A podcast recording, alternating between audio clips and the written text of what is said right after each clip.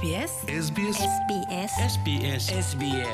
SBS Malayalam. ഇന്നത്തെ വാർത്ത.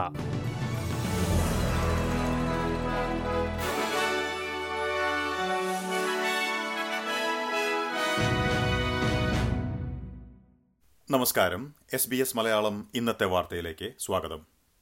ഇന്ന് രണ്ടായിരത്തി ഇരുപത് മെയ് ഇരുപത്തിയേഴ് ബുധനാഴ്ച വാർത്ത വായിക്കുന്നത് ഡെലിസ് പോൾ.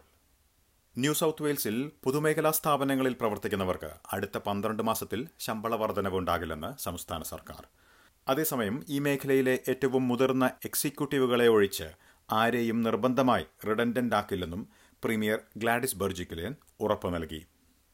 അധ്യാപകരും നഴ്സുമാരും ഉൾപ്പെടെ സംസ്ഥാനത്ത് പൊതുമേഖലാ സ്ഥാപനങ്ങളിൽ പ്രവർത്തിക്കുന്ന ഏകദേശം നാല് ലക്ഷത്തി പതിനായിരം ആളുകൾക്ക് ഇത് ബാധകമാകും. എം പിമാരുടെ ശമ്പള വർധനവ് പന്ത്രണ്ട് മാസത്തേക്ക് മരവിപ്പിക്കുന്ന കാര്യം പരിഗണിക്കുന്നതായി കഴിഞ്ഞയാഴ്ച ബർജിക്കലിൻ പറഞ്ഞിരുന്നു. ഇതിന് പിന്നാലെയാണ് പുതിയ പ്രഖ്യാപനം. ഇത് നടപ്പിലാക്കുന്നത് വഴി മൂന്ന് ബില്യൺ ഡോളർ ആരോഗ്യ രംഗത്തും മറ്റു തൊഴിലുകൾ സംരക്ഷിക്കുന്നതിനുമായുള്ള പദ്ധതികൾക്കായി ഉപയോഗിക്കാൻ കഴിയുമെന്ന് ബർജിക്കലിൻ പറഞ്ഞു. എന്നാൽ ഈ നീക്കം അപലപനീയമാണെന്ന് New South Wales nurses and midwives association കുറ്റപ്പെടുത്തി. കൊറോണയ്ക്കെതിരെ പൊരുതുന്ന ആയിരക്കണക്കിനുള്ള നഴ്സുമാരുൾപ്പെടെയുള്ള തൊഴിലാളികളെ അപമാനിക്കുന്നതിന് തുല്യമാണിതെന്ന് സംഘടന പറഞ്ഞു. കൊറോണ വ്യാപനം കാരണം ന്യൂ സൗത്ത് വെയിൽസിൽ ഏപ്രിൽ മാസത്തിൽ രണ്ട് ലക്ഷത്തി ഇരുപതിനായിരം ആളുകൾക്ക് തൊഴിൽ നഷ്ടമായതായി ഓസ്ട്രേലിയൻ ബ്യൂറോ ഓഫ് സ്റ്റാറ്റിസ്റ്റിക്സ് കണക്കുകൾ പറയുന്നു. ക്വീൻസ്ലാൻഡിൽ മുപ്പത് വയസ്സുള്ളയാൾ കോവിഡ് പത്തൊൻപത് രോഗം ബാധിച്ച് മരണമടഞ്ഞു.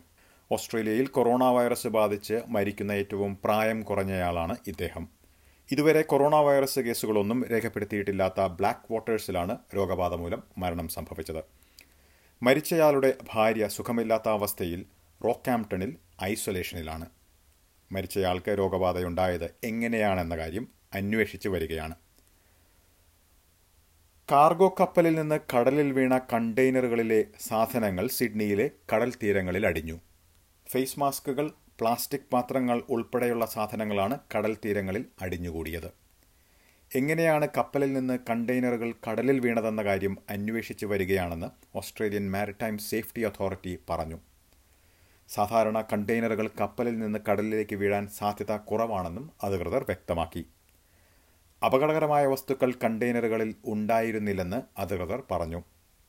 സിഡ്നിയിലെ കടൽ തീരങ്ങൾ വൃത്തിയാക്കി വരികയാണെന്നും അധികൃതർ കൂട്ടിച്ചേർത്തു.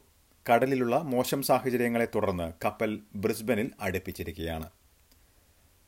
വ്യാഴാഴ്ച വൈകുന്നേരം നാലു മണിക്കുള്ളിൽ ക്വീൻസ്ലാൻഡിന്റെ അതിർത്തികൾ തുറന്നില്ലെങ്കിൽ ഹൈക്കോടതിയിൽ കേസ് നൽകുമെന്ന് One Nation party senator Pauline Hanson വീണ്ടും വ്യക്തമാക്കി.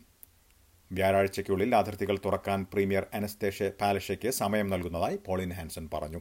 ഈ നിലപാട് അറിയിച്ച് കഴിഞ്ഞയാഴ്ചയാണ് പോളിൻ ഹാൻസൺ രംഗത്തെത്തിയത്. അതിർത്തികൾ അടഞ്ഞുകിടക്കുന്നത് നൂറുകണക്കിന് ആളുകളുടെ ഉപജീവന മാർഗങ്ങളെയാണ് ബാധിക്കുന്നതെന്ന് പോളിൻ ഹാൻസൺ ചൂണ്ടിക്കാട്ടി.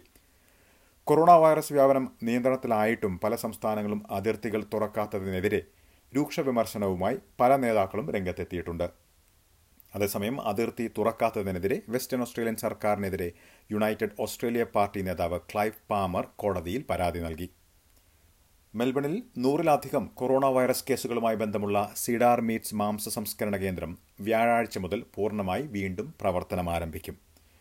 കേന്ദ്രത്തിന്റെ ചില മേഖലകൾ കഴിഞ്ഞയാഴ്ച മുതൽ തുറന്നിരുന്നു. സ്ഥാപനത്തിലെ ഏകദേശം മുന്നൂറ് തൊഴിലാളികൾ ആരോഗ്യ വിഭാഗം അനുമതി നൽകിയതിന് പിന്നാലെ തിരിച്ചു ജോലിയിൽ പ്രവേശിക്കുമെന്ന് സിഡാർ മീറ്റ്സ് ജനറൽ മാനേജർ പറഞ്ഞു.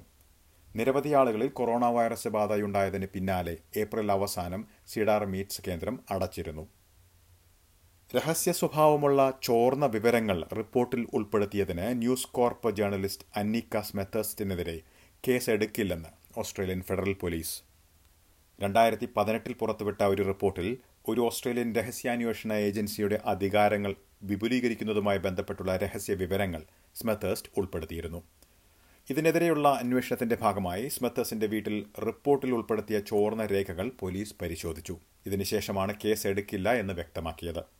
കുറ്റം ചുമത്താൻ ആവശ്യത്തിന് തെളിവുകൾ ലഭിച്ചിട്ടില്ലെന്ന് എ എഫ് പി പറഞ്ഞു. ഇനി പ്രധാന നഗരങ്ങളിലെ നാളത്തെ കാലാവസ്ഥ കൂടി നോക്കാം. സിഡ്നിയിൽ തെളിഞ്ഞ കാലാവസ്ഥയ്ക്കുള്ള സാധ്യത പ്രതീക്ഷിക്കുന്ന കൂടിയ താപനില ഇരുപത്തിയൊന്ന് ഡിഗ്രി സെൽഷ്യസ്. മെൽബണിൽ മഴയ്ക്ക് സാധ്യത പതിനാറ് ഡിഗ്രി. ബ്രിസ്ബനിൽ ഭാഗികമായി മേഘാവൃതമായിരിക്കും ഇരുപത്തിയഞ്ച് ഡിഗ്രി. പെർത്തിൽ മഴയ്ക്ക് സാധ്യത ഇരുപത് ഡിഗ്രി സെൽഷ്യസ്. എഡലേഡിൽ ഭാഗികമായി മേഘാവൃതം പതിനേഴ് ഡിഗ്രി. കാൻബറയിൽ മേഘാവൃതമായിരിക്കും പതിനാറ് ഡിഗ്രി സെൽഷ്യസ്. ഡാർവിനിൽ തെളിഞ്ഞ കാലാവസ്ഥ മുപ്പത്തിരണ്ട് ഡിഗ്രി സെൽഷ്യസ്. ഹോബാട്ടിൽ ഭാഗികമായി മേഘാവൃതം.